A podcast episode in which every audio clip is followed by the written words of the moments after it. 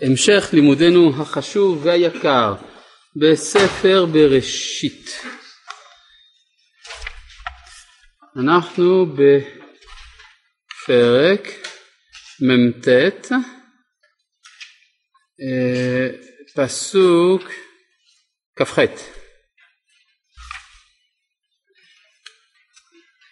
בעצם פסוק כ"ט, כ"ח גם למדנו. ויצב אותם ויאמר עליהם אני נאסף אל עמי קברו אותי אל אבותיי אל המערה אשר בשדה עפרון החיתי במערה אשר בשדה המכפלה אשר על פני ממרא בארץ קנן אשר קנה אברהם את השדה מאת עפרון החיתי לאחוזת קבר שמה קברו את אברהם ואת שרה אשתו שמה קברו את יצחק ואת רבקה אשתו ושמה קברתי את לאה. מקנה השדה והמערה אשר בו מאת בני חטא ויכל יעקב לצוות את בניו ויאסוף רגליו אל המיטה ויגבה ויאסף אל עמיו. אז בעצם על מה היו המילים האחרונות של יעקב אבינו בעולם הזה? אה? הקבורה שלו במערת המכפלה, כלומר ארץ ישראל. הדבר החשוב ביותר בעיני האבות זה היה ירושת הארץ ולכן סיום החיים זה גם מסביב לארץ ישראל. היה מקום לחשוב שכאשר אדם במדרגתו של יעקב אבינו מסיים את חייו, שהוא ידבר על עולם הבא, על הישארות הנפש, על דברים רוחניים מופשטים, ואנחנו רואים שהוא מדבר על השדה שהוא קנה. נכון שאברהם קנה, שזה ראשית האחיזה בארץ ישראל. כן, יש נקודה מאוד חשובה, לא תמיד שמים לב לזה, שהמקום של קברי האבות של האדם זה מקור החיים של האדם. משם הוא בא. כן? אה, יש טענה שמצויה למשל בשיח השמאלני שחיי בנים חשובים מקברי אבות. אבל יש כאן טעות. אין חיי בנים בגלי קברי אבות. כלומר בסין, למשל אה, כששואלים אדם על שורשיו לא שואלים היכן נולדת, אלא שואלים היכן קבורים אבותיך.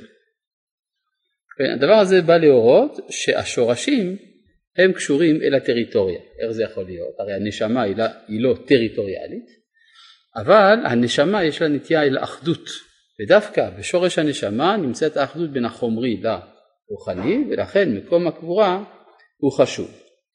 במילים אחרות, המקום הראשון שבו עם ישראל נאחז בארץ ישראל היה מערת המכפלה, ולכן הנקודה הזאת היא זאת שחוזרת אצל האבות, ובמיוחד אצל יעקב אבינו, בטרם פטירתו. עד כאן ברור. דברים פשוטים. אה, יש... אה, כן.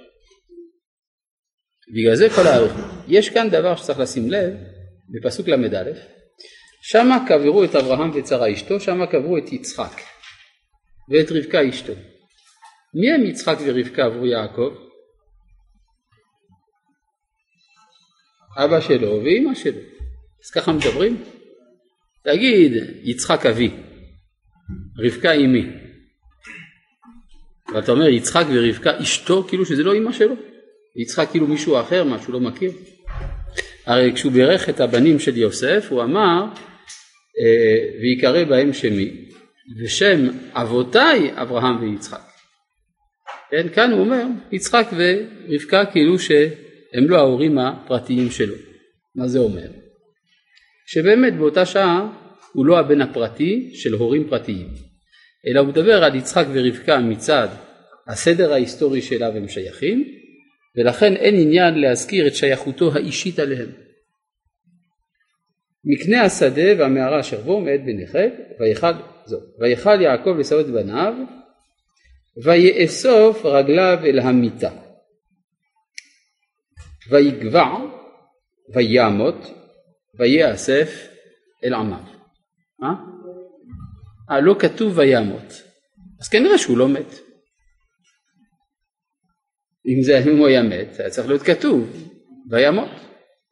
מכאן למדו חכמינו שיעקב אבינו לא מת. מת הגמרא, ואיך זה יכול להיות? איך אתה אומר שהוא לא מת? הרי אחר כך קברו אותו, חנתו אותו, הספידו אותו, אז ברור שאדם שחונטים אותו וקוברים אותו ומספידים אותו, ברור שהוא מת, לא? אומר שמה האמורה שמשיב על הקושייה, הוא אומר, מה אני אעשה? מקרא אני דורש. יש פסוק מפורש. כתוב, אה, אל תירא יעקב עבדי, כי הנני מושיעך מרחוק, ואת זרעך מארץ שוויין. אז מה, מקיש הוא לזרעו, מה זרעו בחיים, אף הוא בחיים. אז כיוון שיש דרשה, אנחנו דוחים את הקושייה מן החונטים ומן הקברנים ומן המספידים.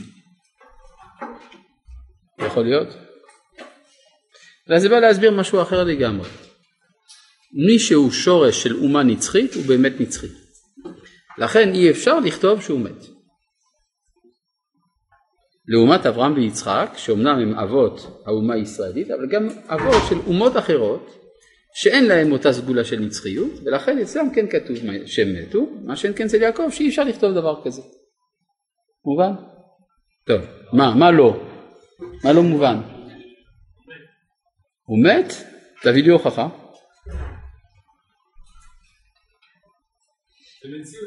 מה מציאות? ראית, ה... ראית אותו מת? איך אתה יודע? לא ראית אותו. כן. מה?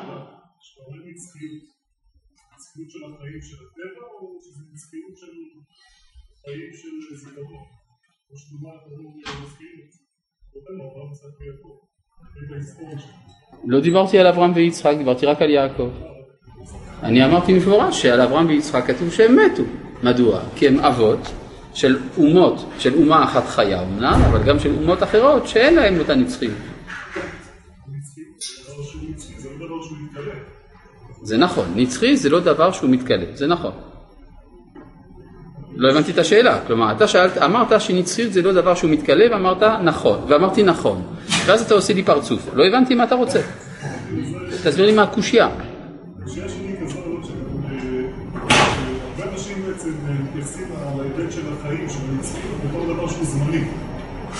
הרבה אנשים מתייחסים אל הנצחיות בתור דבר שהוא זמני. כלומר, הרבה אנשים חושבים על מספר זוגי שהוא אי זוגי ועל לבן שהוא שחור, לא הבנתי. יש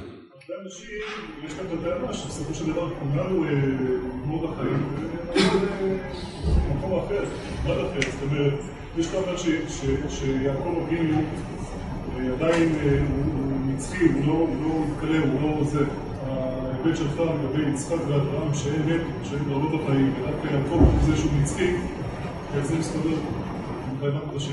אני לא מבין על מה אתה שואל, מסתדר עם מה? מה? אם תעשה לי טובה, תרחם עליי, אני לא מבין רמזים. תגיד לי דברים ככה בעברית קטן, בסדר? מה?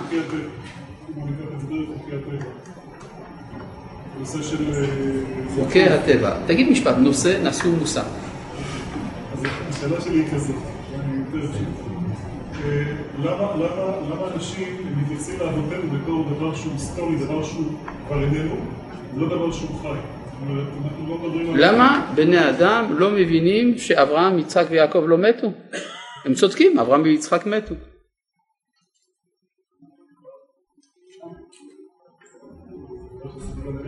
לא, אתה פשוט שואל שאלה שמתכחשת למה שאני אמרתי מקודם. אני אמרתי מקודם שעל אברהם ויצחק כן נאמר שהם מתו ועל יעקב שהם לא מתו. ואתה חוזר אל אבותינו סימן תדבר על שלושתם. וזה בניגוד למה שאני אמרתי. מה? אז כשתנסח את השאלה שאם תתייחס אולי ליעקב בלבד אז אני אוכל לענות. כן בבקשה מה השאלה? אנשים מפרש שהוא ברכה כאילו משהו לא יקבל אותה כאילו זה סימן שהעז היא קבורה קבורה כן, זה דיברנו על זה, גם כתוב...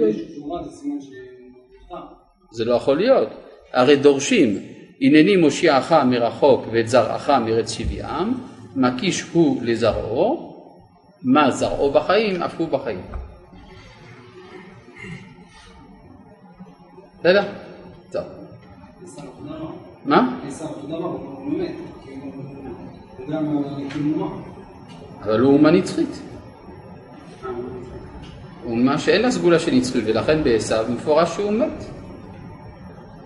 כן. מה מהאמירה של צדיקים במיתתם קרויים חיים, סימן שהם מתו. במיתתם, שמעת את המילה הזאת? על יעקב לא כתוב במיתתו, לא כתוב שהוא מת, אז זה לא אותו דבר. אבל הגוף שלו קללה. הגוף שלו, כן, ברור, ברור. אבל זה בכלל לא משנה, הוא לא ההוא. בגלל שהוא לא מת. הגוף קלה, אבל הוא לא מת. זאת אומרת, הוא לא מת במובן הזה שכל עניינו של יעקב זה זרעו.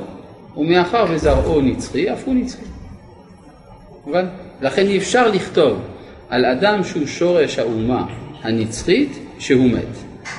הרי יש סתירה בין הענף לבין השורש. כן, ישמעאל ואדום עתידים להשתנות? האומות, ישמעאל ואדום. אני פשוט לא מבין. איך אתה שואל שאלה כזאת? האם מתוך מה שלמדנו עד עכשיו התשובה לא ברורה? אז מה הם יהיו בס... מה הם יהיו? ב- באיזה צורה הם יופיעו? אתה שואל איך ישמעאל ואדום יופיעו אחרי כליונם. זה מה שאתה שואל? שהם לא יופיעו בכלל? האם תהיה הופעה לישמעאל ואדום אחרי כליונם או לא? הכוזרי אומר במאמר רביעי שעתיד העץ להתאחד מחדש. כאילו יש עץ שנפרד, יש לו שני ענפים שיצאו מימין ומשמאל ועתיד העץ להתאחד מחדש. זהו, לא כך ברור מה זה אומר. לא באמת, כן? נכון. לא מצאנו מישהו אחר. אליהו הנביא משהו אחר. טוב. מה? למה? כי רק יעקב הקים אומה נצחית.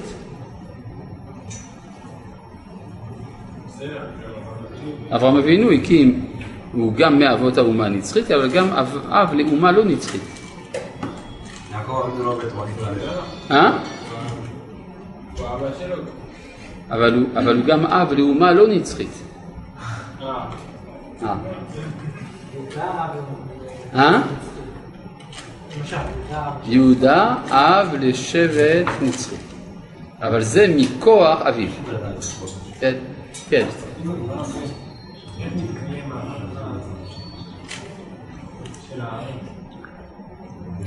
אם אברהם מת, איך מתקיימת ההבטחה על הארץ? נו, מה התשובה? נו, אז למה אתה שואל? חייב להגיד שאם ככה, אם זה כן מקיים, כל עוד שבניו חיים. אבל לא כל בניו, לא כל בניו, לא כל. נכון, אז זו התשובה. כן? זאת אומרת שיעקב, מתוך שלושת האבות, הוא יחיד שהוא האבא של אומה נצחית בלבד. לעומת אברהם ויצחק שהם שורשים של אומות שאין בהם אותה סגולה של נצחיות. לכן אפשר להגיד עליהם שהם מתו. לעומת, ולכן התורה גם אומרת שהם מתו, לעומת יעקב, שלא כתוב שהוא מת. יעקב אולי מת, אבל ישראל לא מת. יעקב לא... כתוב על יעקב. לא לא. אני לא יודע, מה, מה שכתוב כאן בפסוק ל"ג, אתה ראית את פסוק ל"ג?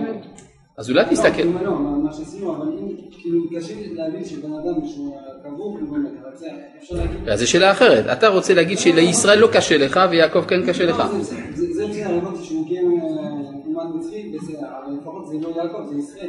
אבל בפסוק ל"ג כתוב על יעקב. לא... בפסוק ל"ג כתוב יעקב. קראת את פסוק ל"ג? לא. לא, לא, זה הפסוק שקראנו. כן, נו, אז יעקב. ויגבר. לא כתוב. אה, אתה שואל על הפסוק. כן.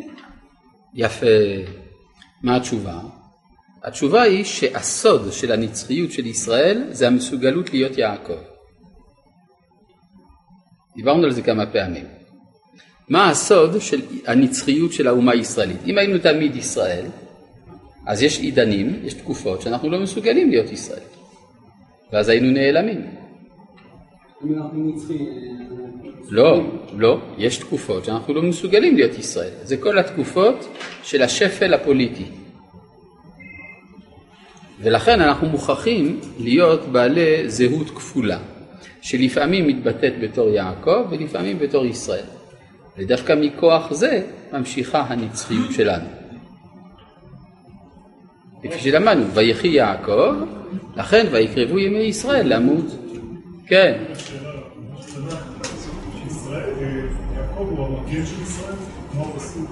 הוא. אפשר להגיד. לא יודע אם עזרא ומגינם הוא, אתה שואל, יעקב זה שסתום הבטיחות של ישראל. בסדר? טוב, מה הבעיה? אוקיי, מאה אחוז. טוב. אז אם כן יעקב אבינו, כפי שכתוב כאן, לא מת.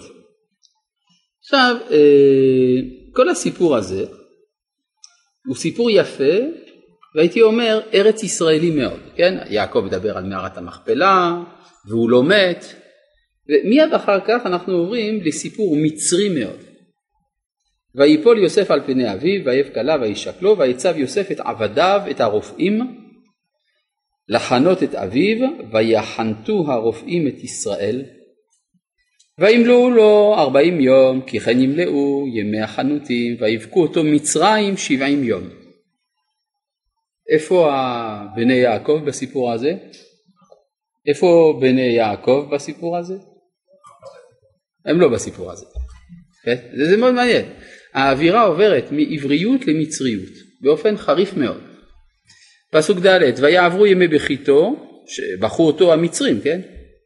וידבר יוסף אל בית פרעה לאמור אם נא מצאתי חן בעיניכם דברו נא באוזני פרעה לאמור אבי השביעני לאמור הנה אנוכי מת בקברי אשר קריתי לי בארץ כנען שמה תקבריני ועתה אעלנה ואקברה את אבי ואשובה ויאמר פרעה עלה וקבור את אביך כאשר השביעך ועל יוסף לקבור את אביו ויעלו איתו כל עבדי פרעה זקני ביתו מה? סקירה קטנה לכל הדיון שהיה פה לפני... שמה מה הבעיה שלך? כן אבל הוא לא מת אה. לא, הנה אנוכי מת, בעברית הכוונה שאני אמות, זה עברית, זה, זה, זה עתיד, לשון עתיד, הנה אנוכי מת, זה לשון עתיד, כן? אבל הוא לא אומר אבי מת, לעתיד ליומות? מה? לעתיד ליומות? זה מה שיוסף אומר שיעקב אמר, בסדר? וכל, אה, אז מה כתוב כאן? פסוק ז' ויעל יוסף לקבור את אביו ויעלו אותו כל עבדי פרעה זקני ביתו וכל זקני ארץ מצרים וכל בית יוסף ואחיו ובית אביו רק טבם וצונם ובקרם עזבו- בארץ גושן והיה לה עמו גם רכב גם פרשים ויהיה מחנה כבד מאוד ויבואו עד גורן האטד אשר בעבר הירדן ויספדו שם מספד גדול וכבד מאוד ויעש לאביו בבל שבעת ימים. מה? בפרק מ"ח בפסוק כ"א ישראל עצמו עניין בפרק מ"ח, פסוק מה? פסוק כ"א, מה אתה אומר כתוב שם? בוא נבדוק. כן, ברור. ויאמר ישראל ליוסף, הנה אנוכי מת. כשהוא אומר את זה הוא כבר מת? לא. אז מה זה? זה לשון עתיד, נכון. כתוב שהוא מת בפועל? וימות, לשון עבר. האם הוא אמר דבר לא נכון? כן, הוא אמר דבר לא נכון. הוא חשב שהוא ימות, אבל הוא לא כתוב שהוא מת, מה אני אעשה? אה? אל תדאגו, אנחנו נמצא עוד, פרק, עוד פסוקים בעייתיים.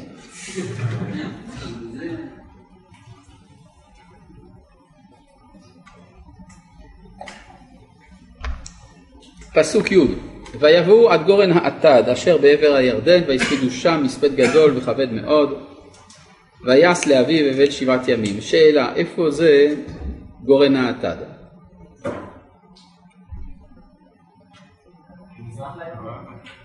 אתה אומר שזה ממזרח לירדן, למה? מאיפה לקחת את זה? כתוב אשר בעבר הירדן. אהה, ואתה החלטת שעבר הירדן זה הצד המזרחי. מה? אתה אומר, זה אפשרות. ומה מנע ממך לומר שהחלק המערבי גם הוא עבר הירדן? ומאיפה אתה בא? מבין מאיפה אתה בא, נכון? מי כותב את התורה? משה, באיזה צד הוא נמצא? בצד המזרחי, אז כשהוא אומר על עבר הירדן, מתכוון למערב.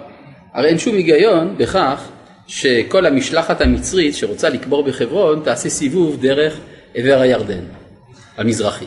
אין שום סיבה, נכון? לכן בפשטות זה קרוב לחברון כל הסיפור הזה. כן. נכון. בנגד ובני ראובן מדובר בעבר הירדן המזרחי, אתה צודק. מה... נכון, לפעמים, אם כן, עבר הירדן זה המזרח, לפעמים זה המערב. איך תדע על מה מדובר? לפי ההקשר.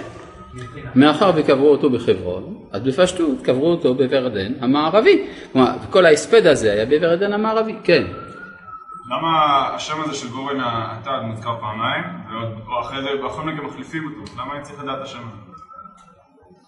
כן, כן, עוד מעט אנחנו נתייחס לזה. אבל חוץ מזה, הרי כתוב בפסוק, למשל י"א, וירא יושב הארץ הכנעני את האבל בגורן האטד. הכנעני, עד כמה שאני יודע, לא ישב בעבר הירדן המזרחי, רק בעבר הירדן המערבי. גם בנגב יש כנעני, אבל גם על יד הירדן ועל יד הים. בקיצור, הכנעני היה מצוי בכל החלק המערבי, לא בחלק המזרחי, לכן החלק המערבי נקרא ארץ כנען. אז יושב הארץ הכנעני, זה עוד הוכחה למה שאני אומר.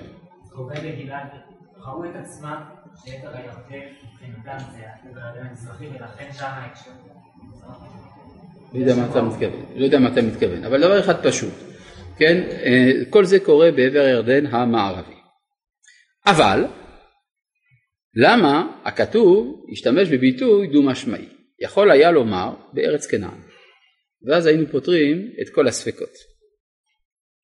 כנראה שהכתוב רוצה שתהיה אפשרות לקרוא שזה בעבר הירדן המזרחי. למה? לא. בגלל שעתיד להיות המצב הזה שבני ישראל לא ייכנסו לארץ ישראל מצד מערב, אלא מצד מזרח.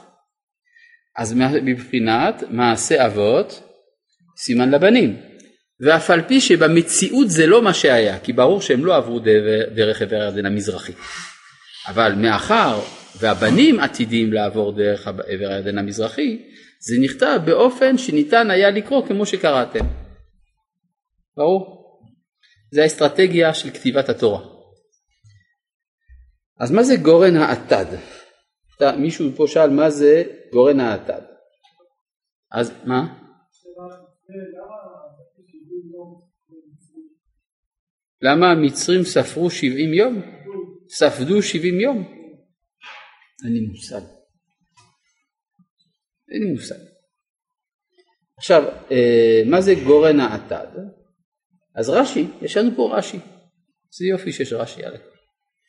מוקף עתדין היה, ורבותינו דרשו על שם המאורע שבאו כל מלכי כנען ונשיאי ישמעאל למלחמה, וכיוון שראו כתרו של יוסף, תלו בארונו של יעקב, זה תלוי בארונו של יעקב, עמדו כולם ותלו בו כתריהם והקיפו כתרים כגורן המוקף סייג של קוצים. כן, כלומר, ראיתם פעם כתרים? כתר זה קוצים, נכון? ככה בכל האגדות. הכתר עשוי מקוצים. אז זה נראה כמו עתדים, ולכן הם כולם תלו את כתריהם מסביב לארונו של יעקב, ולכן זה נראה כמו גורן של עתדים. עד כאן מובן? כן, תגידו לי מה זה הסיפור הזה של גורן של עתדים? הרי זה לכאורה, זה מין, יש בזה זלזול מסוים, כן? לשים כתר של קוצים למישהו, זה לא הכי סימפטי. מה?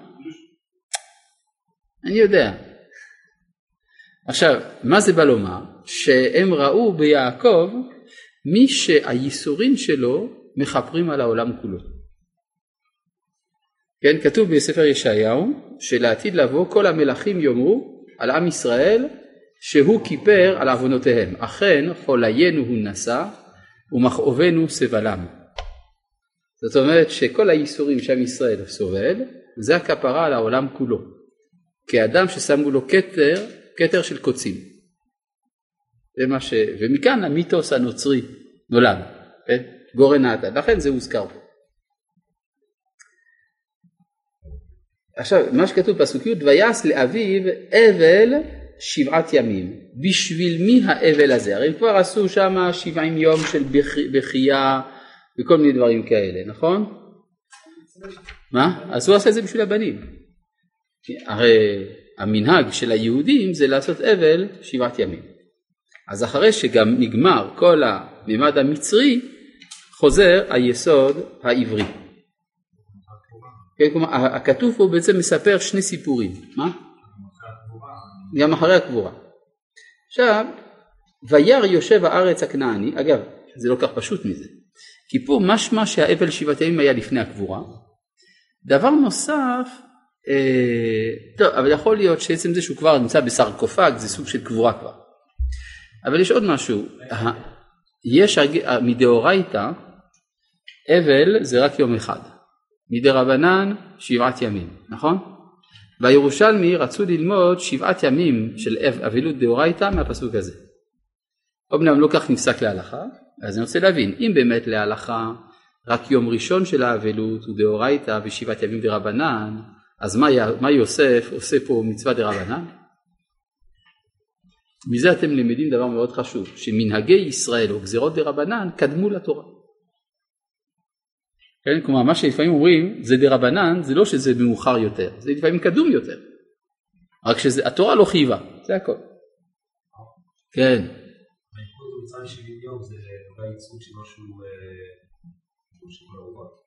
יכול להיות. ויבכו אותו במצרים שבעים יום כנגד כל האומות. יכול להיות. ויעשו לו, עכשיו שימו לב לפסוק י"ד, וירא יושב הארץ הכנענית האבל בגורן האטד ויאמרו אבל כבד זה למצרים על כן קרא שמה אבל מצרים אשר בעבר הירדן. שאלה, מה פירוש השמות אבל על מקומות? אבל כרמים, אבל מחולה, אבל בית מעכה. מצאנו כמה מקומות שנקראים בתנ"ך בשם אבל. אז יש גם אבל מצרים. ומה זה אבל? מקום הסמוך ל. כן, כמו, אני יודע, אזור ספר. כן? אבל בית מעכה, זה קרוב לבית מעכה. אבל מצרים זה קרוב למצרים. אז למה פה מספרים לך שאבל מצרים זה על שם האבל שעשו במצרים? אה? זה משחק מילים אבל זה לא הסיבה ההיסטורית. כן, הרבה פעמים התורה עושה את זה, היא נותנת הצדקה לאיזשהו שם, היא דורשת איזה מדרש, אבל הסיבה ההיסטורית של השם היא באמת משהו קדום יותר. כן. כן. על כן שם העיר באר שבע, על כן קרא שמה בבל. כן, בבל. בבל באכדית זה בבילו. מה זה בבילו? שער השמיים. שער האל. בב אילו. מה אומרת התורה? כי שם בלל. אז צריך לקרוא בלל, לא בבל. טוב, אז אם כן זה דרש. על כן קרא, כלומר אכן ראוי השם הזה, קרא שמה אבל מצרים אשר בבי. עכשיו תראו פתאום, כאילו שכל מה שקראנו לא כתוב. ויעשו בניו, לא, כן, כאשר ציווה, ויישאו אותו בניו ארצה כנען, ויקברו אותו במערת שדה המכפלה אשר קנה אברהם את השדה לאחוזת קבר מת עפרון החיתי על פני ממרא. זה ההפך הגמור מכל מה שקראנו עד עכשיו. שעד עכשיו חשבנו שיוסף עם המצריים והצבא וכולי וכולי הוא זה ש... רכב, פרשים, פתאום כל זה נעלם, פוף, יש עכשיו סיפור אחר. זה דרכו של המקרא, בכל מקום לספר את אותו סיפור פעמיים. האחד בממד חיצוני והשני בממד פנימי. אז נראה לך שזה מצרים שהעלו את, שקברו את יעקב, זה לא נכון, זה האחים שלקחו אותו. בסדר? וישוב יוסף מצרימה, הוא ואחיו, וכל העולים איתו לקבור את אביו אחרי קוברו את אביו. כלומר, הם מצטרפים, זה לא הם עשו את זה. כן, מה אתה אומר? מה אתה אומר? שאלה מרש"י למרות שהרב לא הסביר. בבקשה. כשמדבר על וייסעו אותו בניו, הוא אומר שדווקא הבנים לא בני בנים. כן. היה נראה שקצת קשה, לאור מה שהרב אמר, שעיקר יעקב זה זרעו, כאילו הוא לא מעריך את הדור הבא אחרי הבנים שלו. שהם לא זרע קודש לגמרי כמו המשפטית. הוא אומר, בניכם שהם מבנות כנען. נכון? נכון. לא אותה רמה. אנחנו לא במדרגה של האבות, אפילו לא גם במדרגה של השבטים. ובני השבטים ודאי שלא במדרגה של אבותיהם. כתוב וימות יוסף בכל אחיו בכל הדור ההוא. נכון? אתה אומר? ברש"י, באותו רש"י, ויוסף לא יישא שהוא מלך. שהוא מלך באותו רגע, שהוא עתיד להיות מלך. שהוא מלך באותה רגע. לא קשור ליהודה שהיא... לא. טוב. פסוק ט"ו. ידעתי שזה יגרום פה איזה בלאגן. ויראו אחרי יוסף כי גבה אביהם. לא כתוב ככה? אה לא, כתוב כי מת אביהם. ויאמרו לו הסתמנו יוסף והשם ישאיר לנו את כל הרע אשר גמלנו אותו. אז uh, תסתכלו ברש"י. רש"י הבין את הבעיה.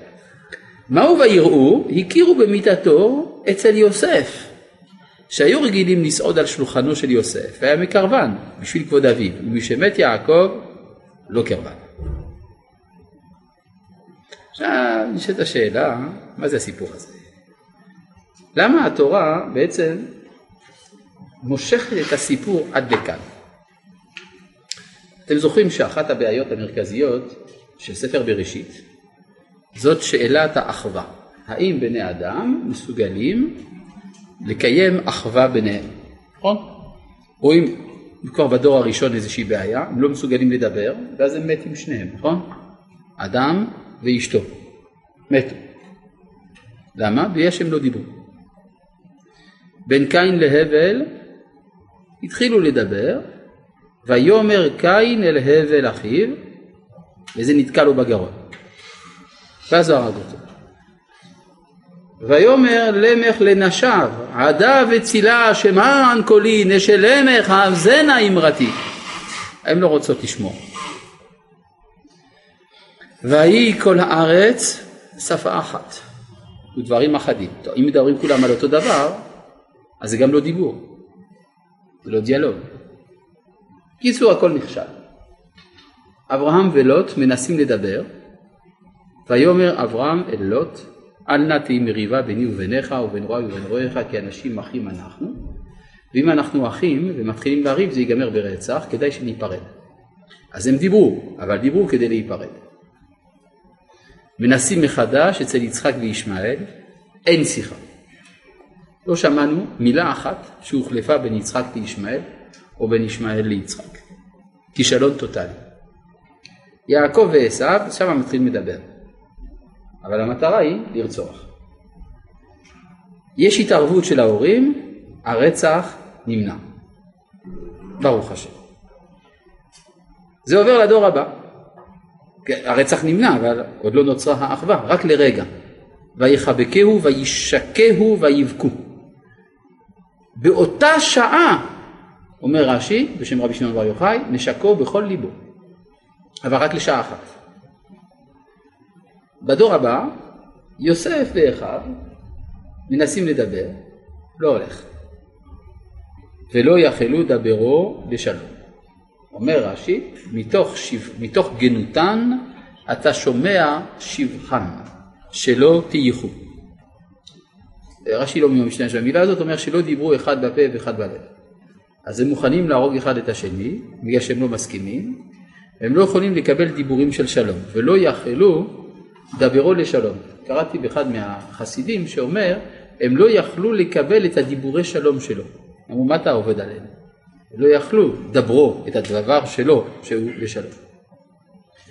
יעקב אומר ליוסף, לך אל אחיך, כן? אחיך רואים בשכם, לך וישלחך אליהם, ראה את שלום אחיך ואת שלום הצאן והשיבני דבר. יוסף יוצא, לא מצליח לעשות שלום עם אחיו, לכן הוא לא משיב דבר לאבא שלו עד שהוא לא גומר. 22 שנה, כדי שהוא יוכל להגיד לאבא שלו עשיתי שלום. עברו 22 שנה, הוא עושה איתם שלום, סוף סוף יעקב מגיע. אבל יש עדיין ספק. השלום הזה הוא שלום כפוי. הרי מה הטענה ששברה את יוסף? שיהודה אמר לו, אם אתה לא נותן לי את בנימין, יעקב ימות. טוב, כדי שיעקב לא ימות, מוכן למסור את בנימין, אני יוסף אחיכם. אבל עכשיו שיעקב כבר לא בעולם הזה, כי ויראו אחיו כי מת אביהם, אז אולי כל הסיבה של השלום כבר לא קיימת. לכן אי אפשר לסגור את ספר בראשית עד שלא מבארים את הנקודה הזאת. לכן יוסף, כדי להעמיד אותם כנראה במבחן, מרחיק אותם כדי שיתברר השלום הזה.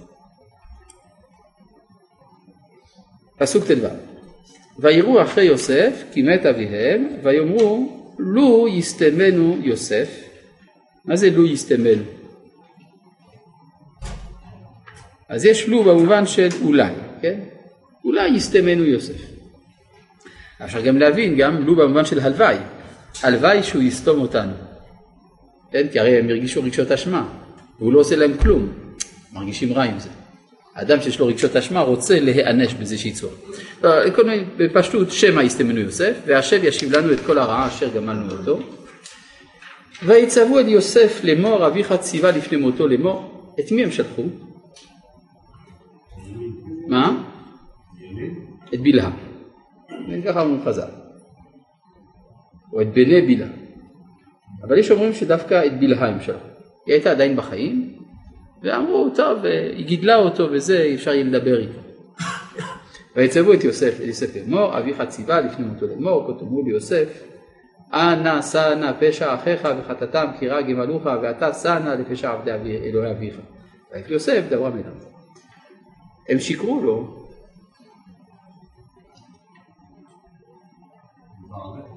מה? זה שקר? מה? שיקרו אפילו על דבר נפטר, זאת אומרת שהם לא... הם סיפרו שקר בשם יעקב, או שככה הם הבינו את דבריו, אפשר גם את זה להגיד. וילכו גם אחיו ויקלו לפניו ואמרו לו ויאמרו הנה לך לעבדים ואמר אני יוסף ותראו כי אתה אחת אלוהים אני. אגב מה זה אתה אחת אלוהים אני? האם אני במקומו נכון? תסתכלו באונקלוס ואמר להון יוסף לה תדחלון הרי דחלה דשם אנא. אז איך הוא הבין אתה אחת? מה, מה כתוב? דחלה דשם אנא, מה זה דחלה? מה זה דחלה? דחלה זה במקום? מה? בתחילו ורחימו, מה זה דחילו? יראה. אז מה זה דחלה? ירא. איך, אונקלוסט הבין אתה אחת ירא? ראשון תחת. אז אולי הייתה לו גרסה חיטת, החיטת אלוהים אני, או הכוונה תחת, תחת מלשון חטאת, כלומר חיטת פחד.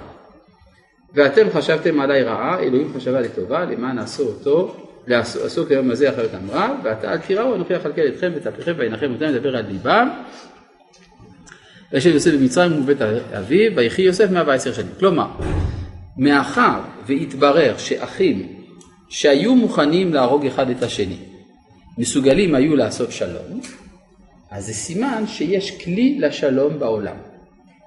אם יש כלי לשלום בעולם, אז השכינה ירדה למטה, כי הרי אין שלום בעולם, השלום בא מלמעלה. וכפי שכבר אמר דודו פישר, עושה שלום במרומיו, הוא יעשה שלום. זאת אומרת, שהשלום יכול לבוא רק בהתערבות אלוהית.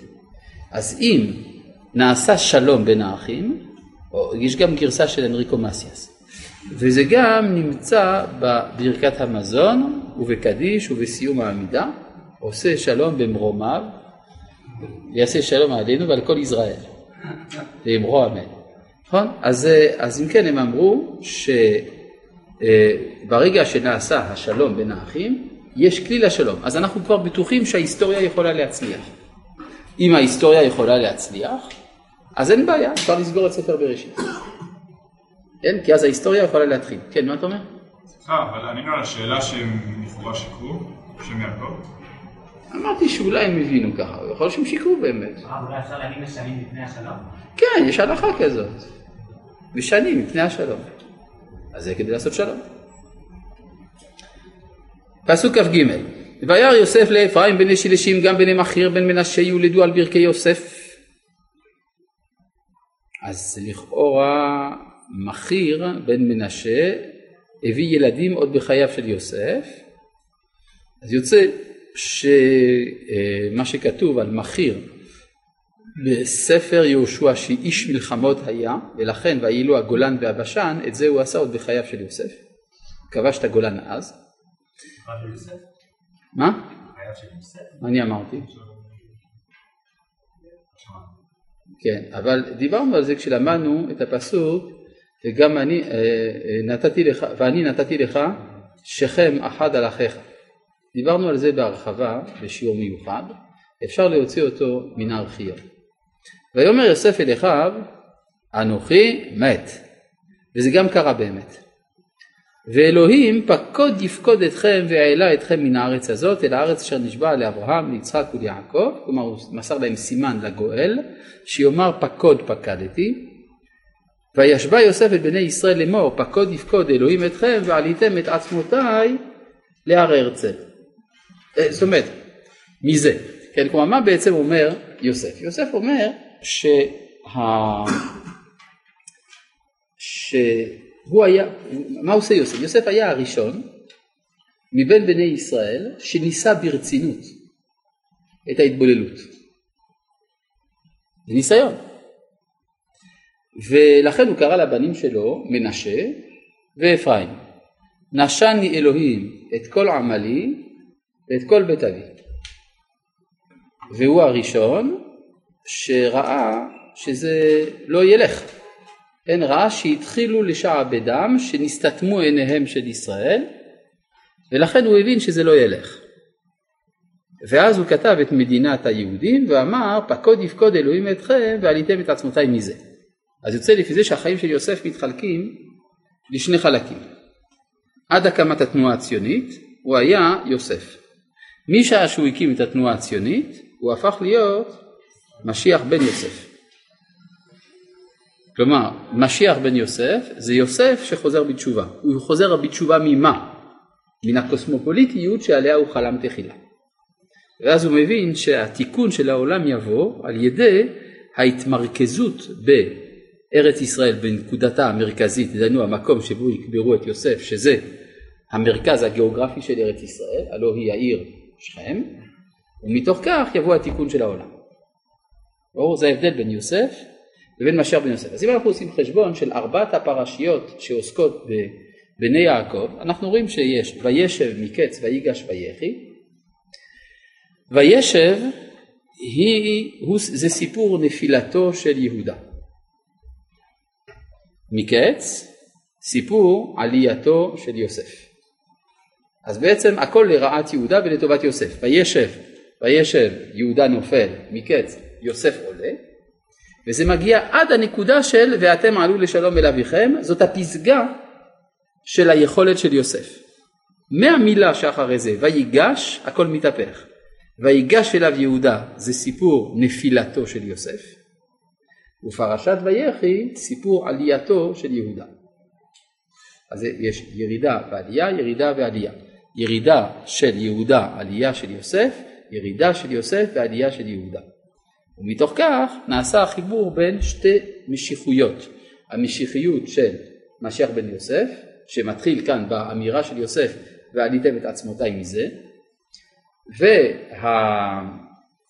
וה... והמשיחיות של משיח בן דוד שמתחילה בדאגה של יהודה לתיקון העולם והקמת בית תלמוד במצרים. כן.